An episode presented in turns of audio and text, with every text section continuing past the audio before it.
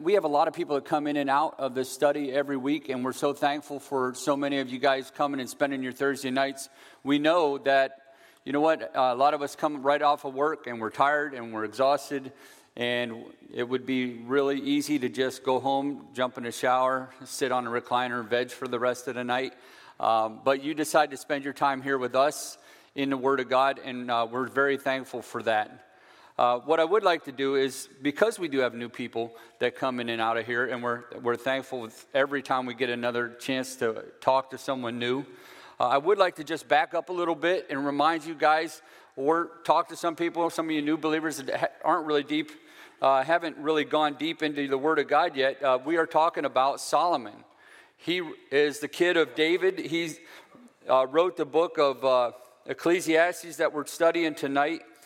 Um, we, we know that um, we know that in First Kings, Solomon was given a choice as and God said, you can you can pick whichever you want, and I will honor your request. And Solomon said, uh, I just want to be wise enough to rule uh, for you, God. And, and God honored that, and he said, Hey, and because of that, you're going to get the riches, you're going to get all this other stuff too. Um, I love that uh, he asked for w- wisdom. You know, when we're young, Wisdom isn't something we always ask for, is it? Uh, so, uh, but we look back on Solomon, and God said, You're not only going to be the wisest person that's ever been on the face of the earth up until this point, uh, you're going to be the wisest person that's ever walked the face of this earth. And I think that's really uh, wild to just look back and think about that, that Solomon was given that much wisdom. When we think about all the people in our day and age that we give all this credit to for being so smart and uh, Solomon was wiser than them. And to think back on all that, that's just kind of awesome. So today we're reading a book uh, that he wrote in a time of his life where he was basking in the glory of God and everything was rosy and he loved it. And he was so thankful for God and he enjoyed all the gifts God ever gave him, right? no, no. Solomon wrote this book, whether he was in that time at that moment or whether he was reflecting on what he did in his life and he was writing this book to teach, uh, he was looking back on the time where he blew it. And we can all relate to that, I hope.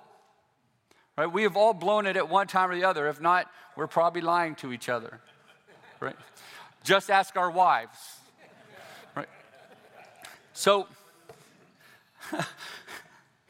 yeah, so we find Solomon at this time uh, where he's actually lamenting about his foolishness, about how he kind of muddied, uh, muddled everything up, how he muddled, muddied the water uh, of his own faith. He married uh, over, like 600 wives and had 300 some odd concubines, and all these people he allowed to have influence over his life. And even the wisest person on the face of the earth uh, didn't see that coming he allowed himself to be separated from God. And so we read, and we're going to back up just a touch into chapter 5. At the end of that uh, verse, uh, end of chapter 5, Solomon says, Behold, what I have seen to be good and fitting is to eat and drink and, and find enjoyment in all the toil with which one toils under the sun, the few days of his life that God has given him. For this is his lot. Everyone also to whom God has given wealth and possessions and power to enjoy them and to accept his lot and rejoice his toil, this is a gift of God. Solomon is saying, anybody who can take all the stuff that they have in their life and appreciate it and really enjoy it is that's a gift from God. And then he follows it up in verses 1 and 2 of chapter 6. And he goes, There's an evil that I've seen under the sun, and it lies heavy on mankind. A man to whom God gives wealth, possessions, and honor, so that he lacks nothing of all that he desires. Yet God does not give him power to enjoy them, but a stranger enjoys them. This is vanity and it's a grievous evil. So he not only finishes it saying how great this is and how much of a gift of God this is that he gives and he allows us to have these things and these, this life and be able to enjoy it. It's just not a gift that God gave me. Do you ever feel like it's just not a gift God gave you to be able to enjoy life? Like you're too busy in the pursuit of more, too busy chasing after everything that by the time you get there, you got everything you worked for, but you enjoyed nothing along the way? I know my wife and I talk about that quite often about how we hurried and hurried and hurried to get through this next step or this next thing that we were trying to achieve. And we got there, and as soon as we got there, we got one step to where we're supposed to be, and we're already one more step in the next direction towards the next thing. Ever been there? And you look back and you say, What happened? Just once, I would like to stop and enjoy something that I just did all that work for. This is where Solomon's at today, or, or 3,000 years ago today, whatever. Right?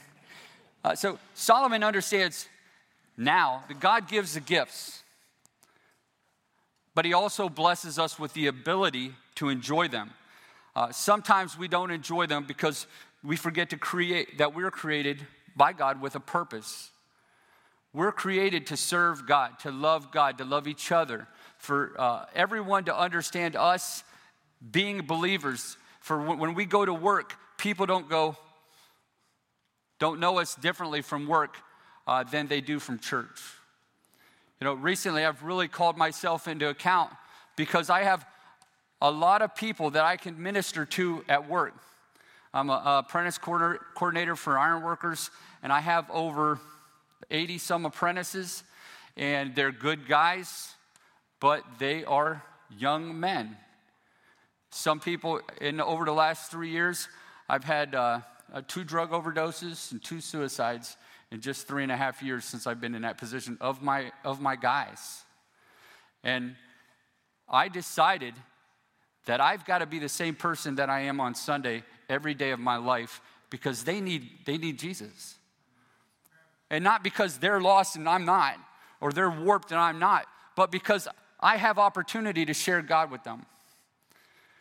Every day of my life has to be purposeful because God created us with purpose. God created us with purpose to have a relationship with Him. And if He's giving us good gifts and we can't enjoy them, that's because we're not using our gifts to glorify Him. So God gives the gifts, but He also blesses us with the ability to enjoy them. Um, and so, two, two verses in the New Testament, one in Luke and one in Matthew. Uh, Jesus tells a story, he tells a parable. First of all, a guy wants to get in, uh, wants Jesus to get in the middle of his business, right? He says, Jesus, I want you to help me with my brother. He's taking all the inheritance. And Jesus, instead of saying something to him about that, he, he actually tells a parable and he talks about a guy who had so much stuff that he didn't have enough storage for it. And so he says, I'm going to tear down all my barns and I'm going to build bigger barns. And then I'm just going to chill out.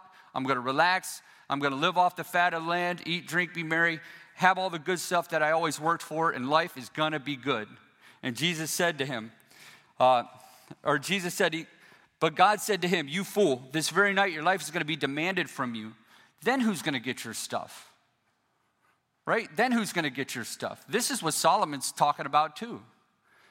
In Matthew 6 19, Jesus then says, uh, when he's teaching, do not store up for yourselves treasure on earth where moths and vermin destroy and where thieves break in and steal, but store up for yourselves treasure in heaven where moths and vermin don't destroy and where thieves do not break in and steal. For where your treasure is, there your heart will be also.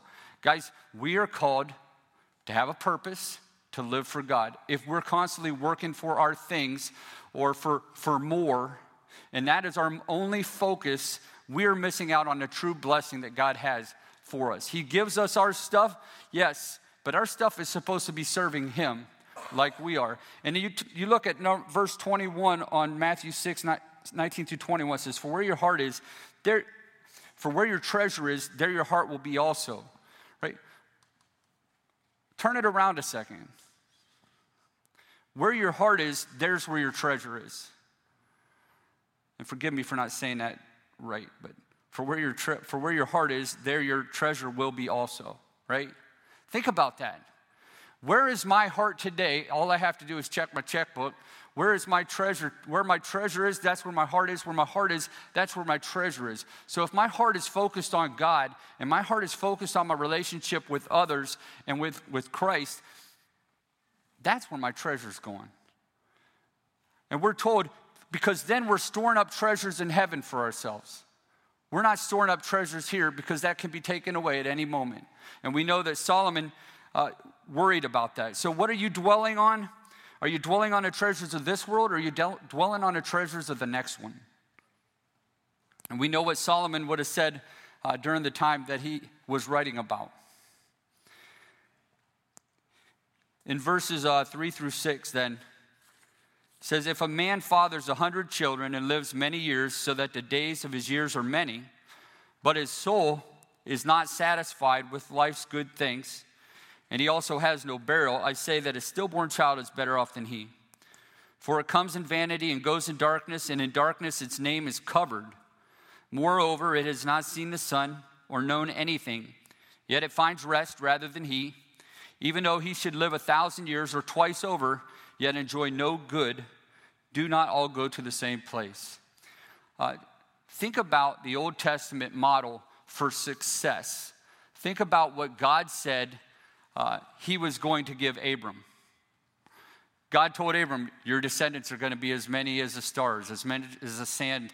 You're going to have plenty of livestock, and you're going to have long life, and you're going to have all these descendants. Again, with descendants, right? But God promised him a lot of descendants, right? So God promised Abraham all this stuff. And anytime you hear, even when we talk about Job, he had a lot of children, he had a lot of property and livestock and servants, and he had all this stuff. That was biblical success back at that time. People considered themselves successful if they had a lot of property, if they had a big family, and if they lived a long time.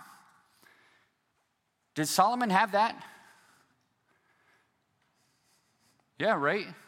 Solomon had that. Was Solomon happy about it?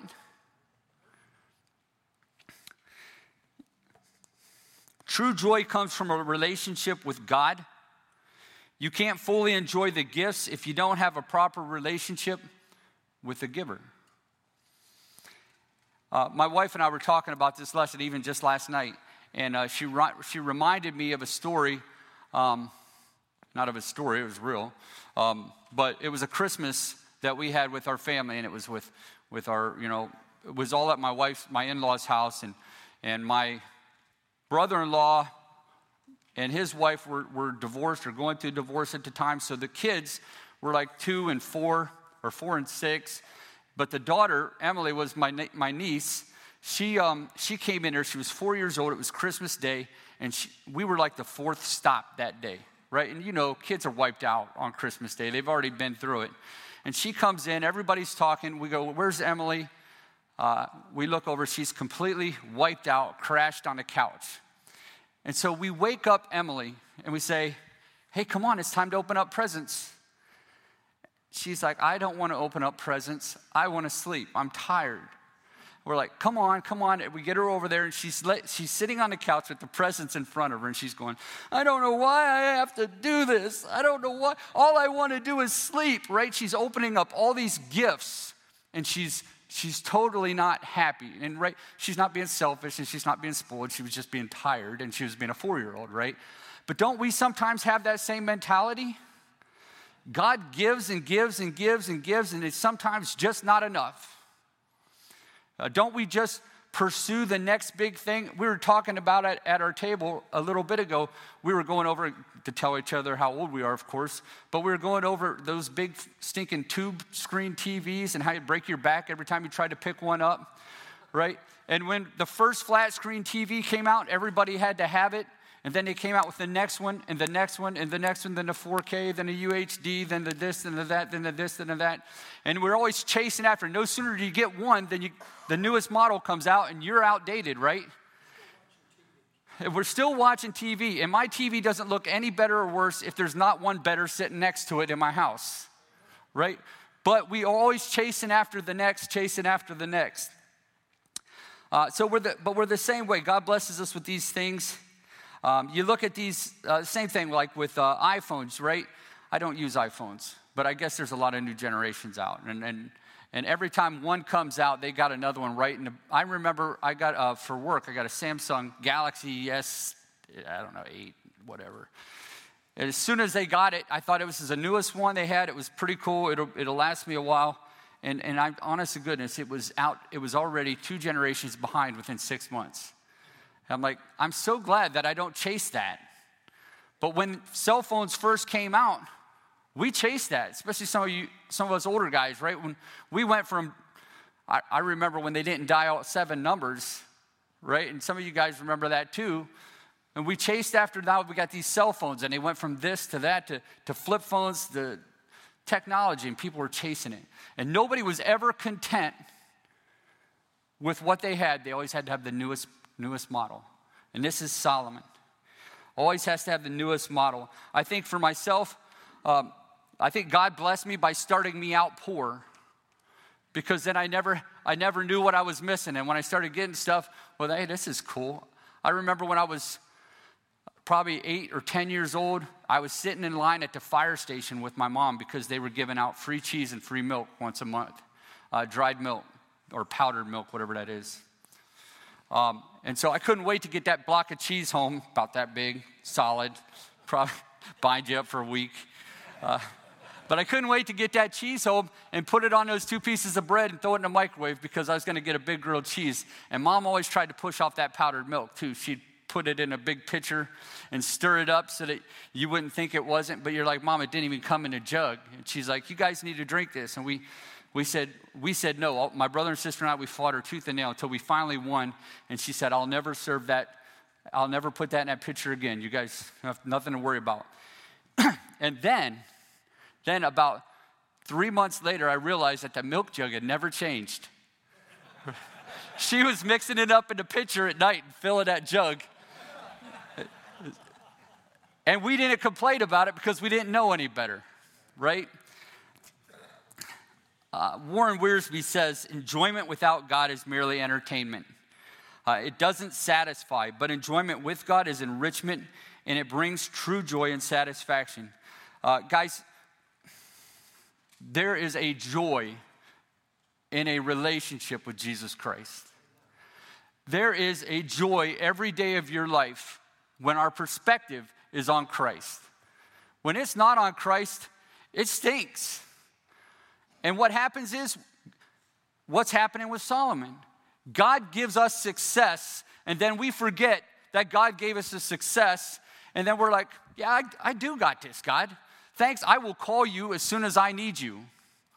Because, excuse me, I've been given success by God and now I'm just rolling. I got it, I'm on autopilot. I'll talk to you later.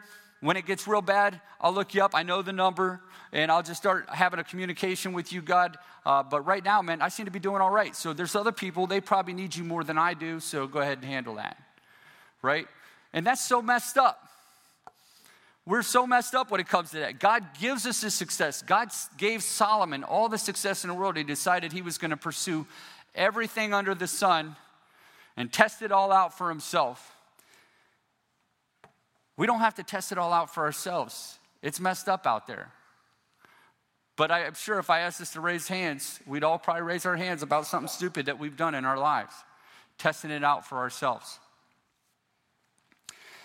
Uh, verses 7 through 9. All the toil of man is for his mouth, yet his appetite is not satisfied. For what advantage has the wise man over the fool, and what does the poor man have who knows how to conduct himself before the living? Better is the sight of the eyes than the wandering of the appetite. This also is vanity and a striving after the wind.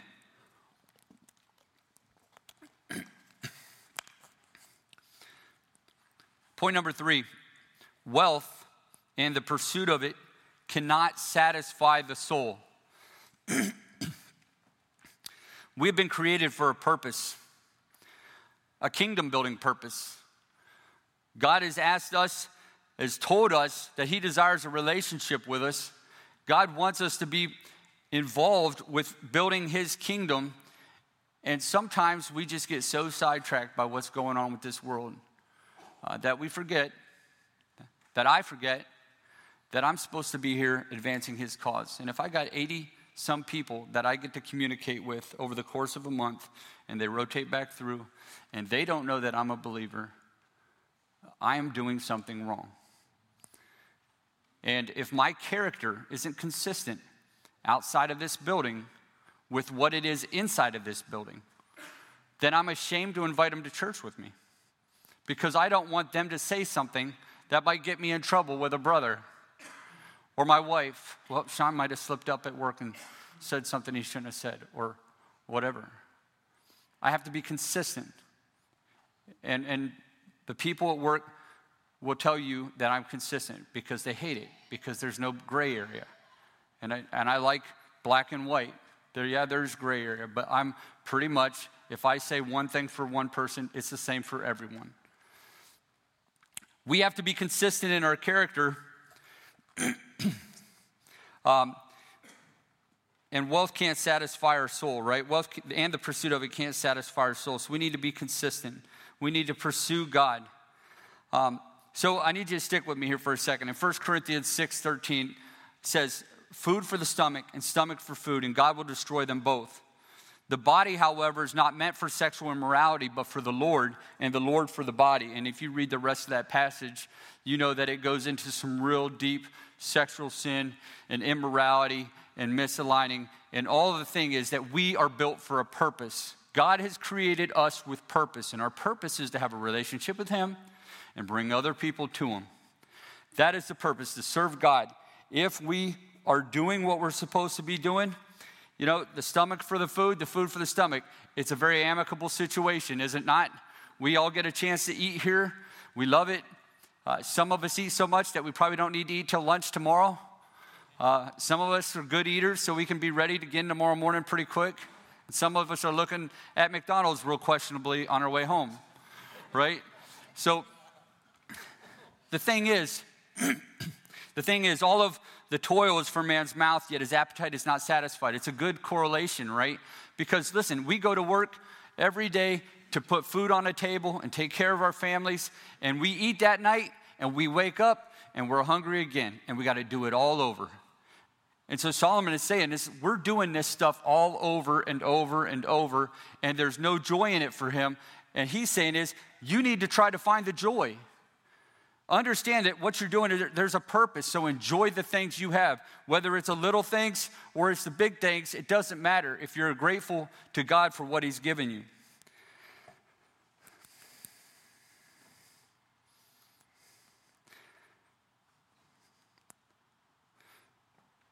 For what advantage is the wise man over the fool, and what does the poor man have who knows how to conduct himself before the living? Uh, he's saying is everybody is doing the same thing, and in the very end, uh, we're all better is the sight of the eyes of the wandering of the appetite. Uh, this also is vanity and a striving after the wind. Solomon is saying it's better to have a little and really enjoy it than it is to dream so big and never attain it. It's better to enjoy what you have than think about and wish for. Look at all the people who ever won the lottery. How many people end up back to broke or overdosing on drugs or having some type of marital problems or struggling? Right? Enjoy the things you have. God has given them and they're all blessing. And by the way, he says this, this also is vanity and a striving after the wind and the wandering of appetite. Uh, he's saying all these things uh, because he is living all these things. And how awesome is it? What I mean, let's look at the humility of Solomon. Right? It's, it could be very easy to read this book and say, What an ungrateful guy, and have an attitude when you read it and go, Boy, this guy's really off base, and why was he so messed up? Uh, but he is so wise, and now he's humble because he's taken a chance. People came from all over the world to see Solomon and listen to him speak. And now he's writing this book talking about how bad he blew it. And everybody knows how smart I am. I could lose face. I'd fall off the New York Times bestseller list. But no, I'm gonna, I'm gonna lose face because I know what I'm about to write is gonna help change somebody else's life. That's why God put it there verses 10 and 11. Whatever has come to be has already been named, and it is known what man is, and that he's not able to dispute with one stronger than he. The more words, the more vanity, and what advantage is that to man? Look, okay, you really got to bear with me at this point. I get up at four o'clock in the morning before work, probably for a couple weeks, and I write this out, and I think this is a sweet lesson. I got this all together, and these points are awesome. And then in one second, I ask my wife to proofread something, and she puts me, she makes me feel real bad about that one, right? So here's my point, right? And you got to say it with an attitude, right? It's pointless to try to have a dispute with God. You're never going to tell him a thing or two. Yeah, see, it's not as funny as I thought at four o'clock in my basement. But you're never going to tell God a thing or two. You're never going to tell God, you're never going to go, oh God, but you forgot this. Right? When we're trying to explain away our bad behavior or our disobedience, um, God is not going to go, boy, I didn't see that one coming. God's not going to wake up and say, I didn't expect that from Sean. God knows. And we're never going to be able to say something that's going to change his mind because he already knows our thoughts. He already knows our actions. He already knows our motivation behind what we say. Just like the little kids who start angling for something. Are we going to the store, Dad? Is that the one that has the candy bars? Do you know one right by the aisle? Do you want me to go with you? You know, yeah, we know what they're up to. They want a candy bar, right? God's not going to be surprised by our motives and go, oh, wow, yeah, sure, I didn't know that. And, and listen, our very station compared to God's should make us understand that. If we walk with God and we know God, truly know God, then we know that He remembers that we were but dust when He created and formed us, right? So, you want to know how important you are to God? You started out dust. We didn't start out flesh and bone, we started out that small. And Job is a perfect example. I love it. I love it when uh, Job's been talk, Job has been talking for 37 verses back and forth with his so supportive people. And then he, he says, uh, so in Job 38, 1 through 4, Job has finally got a chance to, talk to God. So God comes on the scene. His voice comes in a whirlwind, uh, comes out of a whirlwind, and he says, Who is this that darkens counsel by words without knowledge? Dress for action like a man, suit up. You've been talking like you wanted to talk to me? It's time. Right?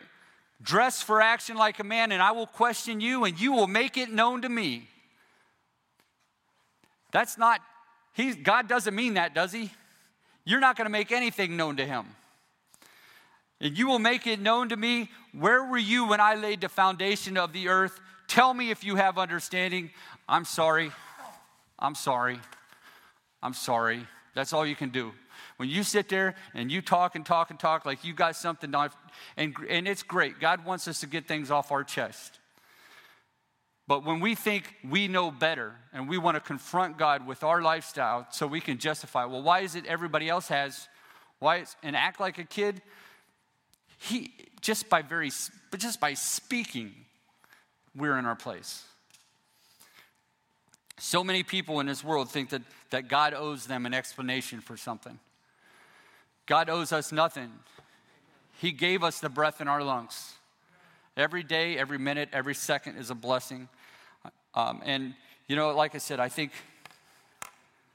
I think honestly, uh, just being in this world, just being born in America, dealing with, even with the politics that's going on today, we still have it so much better, so much better than 90 some percent of this world. When we complain about, well, I really wanted a bigger house and I settled for this one. Oh, I wanted to get a pool, but I ended up having to get a slip and slide. Whatever, right? Um, when we talk about the stuff that we don't have and we worry about it, we really just need to turn on like a channel and piped in from some of these third world countries to see how much a big of babies that we are kind of acting like. And Solomon's sitting there and he's proven it to us and he's saying, hey, it's pointless. When words are many, in Proverbs, when words are many, sin is not absent, but he who holds his tongue is wise. I know that's not what's on the screen, but that's how I memorized it a long time ago. And it doesn't even, it's hard to just read something you memorize a different way. Uh, but when words are many, sin is not absent. He's saying is, in both of these cases, You can tie up all the words you want to, but you're not going to defend yourself before God. You can sit there and say however you want. And, and you guys know if, if you've ever been in an argument with your wife, the more you try to talk your way out of it, the more knots you've actually tied up. And the more, th- listen, I, I love my wife. My wife is my best friend. We spend all our spare time together. We really, I mean, it's the, one of the best relationships. It's the best relationship I've ever had in my life. And I'm so grateful for that. Um, but she never forgets anything. Women have a great memory and, and I'm like, I'm not supposed to. God says, keep no record of wrongdoing. And she's like, I'm not keeping a record. I just remember. Like, yeah, but I forget. I immediately forget. Uh, so we're reading in here Solomon was going through a hard time right now. Uh, it was self induced. But if we're going to be honest, there's nobody in this room that's going through hard times or has gone through hard times in your life where you can go, I'm completely innocent of this.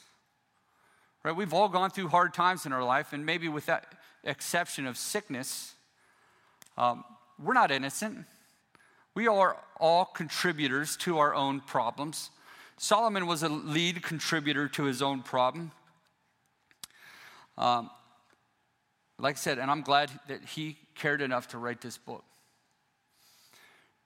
In verse 12, for who knows what is good for a man while he lives the few days of his vain life which he passes like a shadow.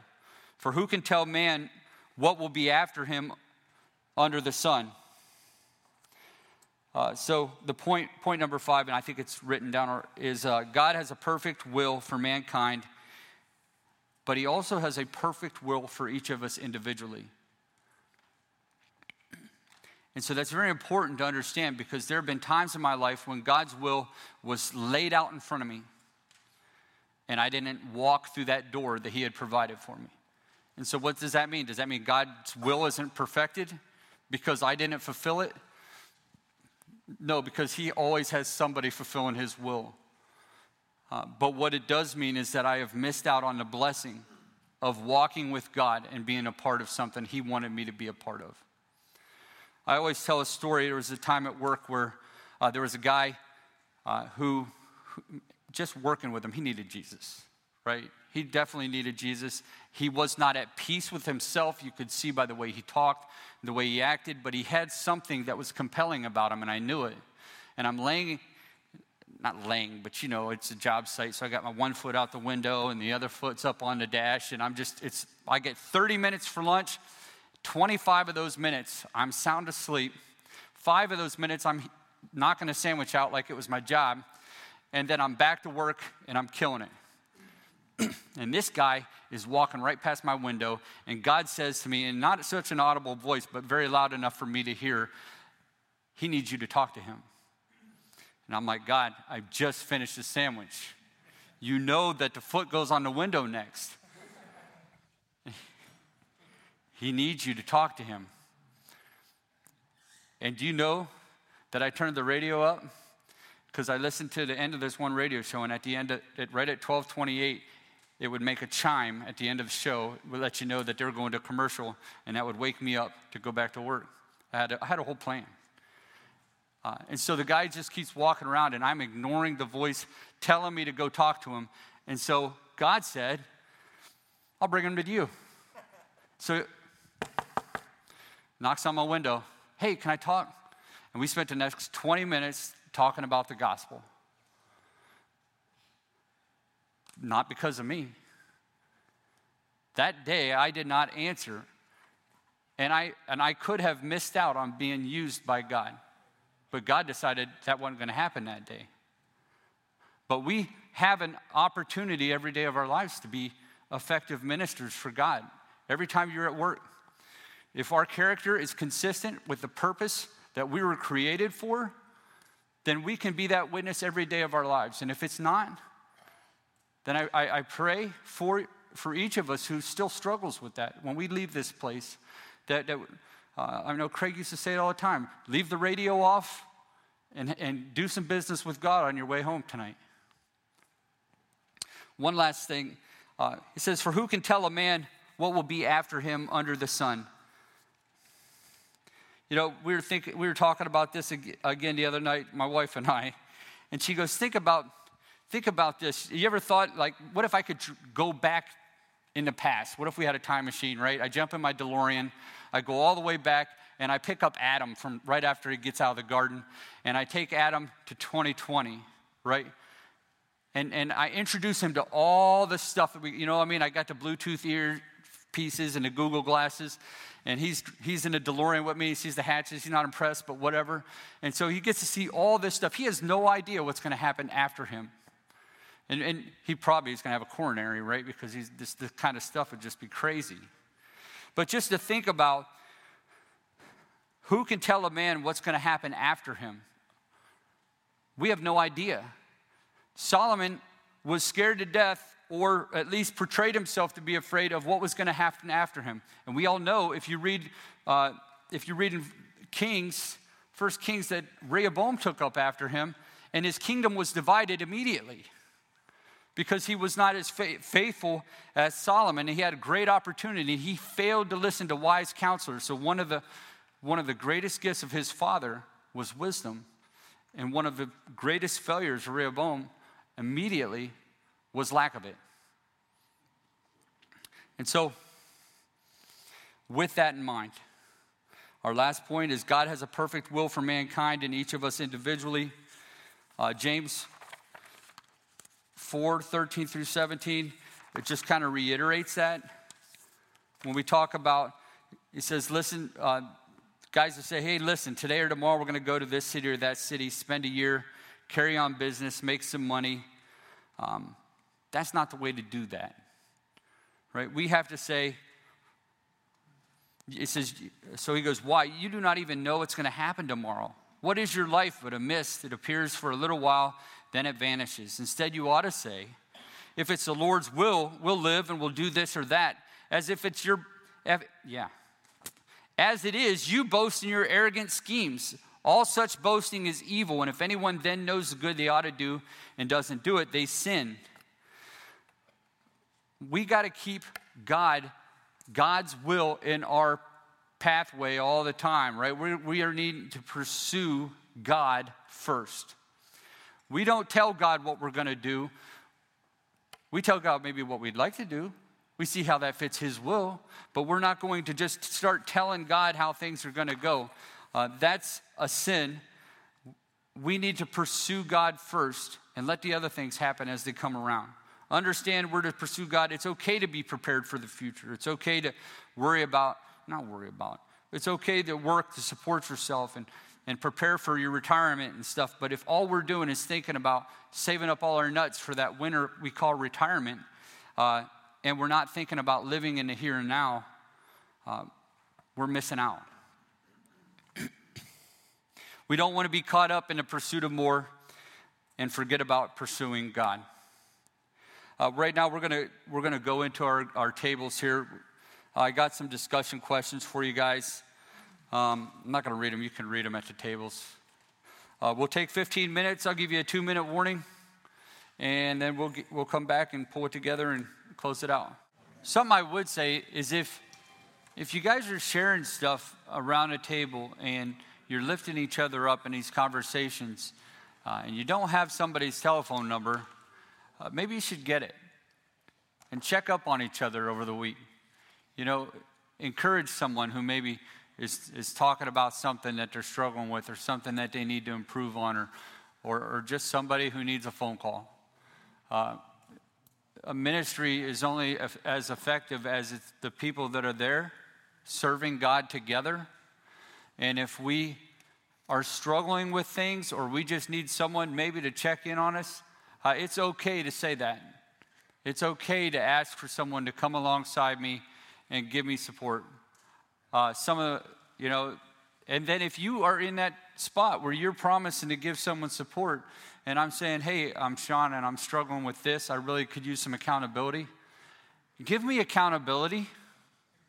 If I take my time and I put my heart out here at this table and I share with you something that I'm struggling with, then next week when you see me, or if you got my phone number, call me and ask me how I'm doing with that. I'm asking, I'm begging for somebody to hold me accountable for something, and I finally take the courage to appeal to somebody about it, and I don't get a response. and it feels like then maybe I can just continue on in my failure and nobody cares and it's probably not a big deal. I was just probably thinking about nothing, right? Take time, invest into each other. Because if we invest into each other as a ministry, when we leave this place, we're strong. Because one, we're investing to each other, we're already plugged in to the main source with our purpose that God has given us for our lives, and we're carrying on His will, not ours. When we wrap our arms around each other and we serve with each other, and you can tie this lesson today in, down into three points, although I had plenty of points. I got three more different ones, and it's just this life is short, uh, there's a song on the radio, and I don't know how long ago it was, but it says, Life is an hourglass glued to a table. Right? It's not changing. It's set. And when it's out, it's out. And you may have a couple more grains in there than I have, and I, or I may have a couple more grains in there than you have. But when it's done, it's done. And we don't always have the luxury, like Solomon, Solomon does, to sit there and go, I really blew it. I wish I could have. It may just be over. Life is short, live for Jesus, and have a healthy fear of God. God has already given us more than He owes us. We have a relationship with Him, He loves us, and He wants to see us be successful for Him. Hold each other accountable, guys, and then go outside of this building and represent Him well. Uh, let me close with prayer. Father, we're so thankful. We're so thankful for the purpose that you have given us, the purpose that you have put in us, Lord, to, to just serve you, to know you, to love you, to love others. Lord, in a world that is suffering, uh, we are called to be a light. We are called to be your voice. Lord, give us that opportunity. Convict us. Use your spirit to convict us to go into this world and share with people who need to know you so desperately. Convict us of our own sins, God. Give us good men to surround ourselves with to hold us accountable. Father, help us to remember our place in reference to you. Help us to always chase after you, fulfill our obligations, pursue the things we're supposed to pursue, Lord, but always keep you first. Every relationship in our lives, Lord, are better when we keep you first. We thank you, God, so much for this ministry. We thank you for these men that are here tonight and those that uh, were unable to get here. God, we ask that you would just be with them, keep them safe, get us all back here again next Thursday night and Sunday morning. Uh, most of all, Lord, give us opportunity to show out for you. And we thank you, God, so much. We ask this in your Son's name. Amen.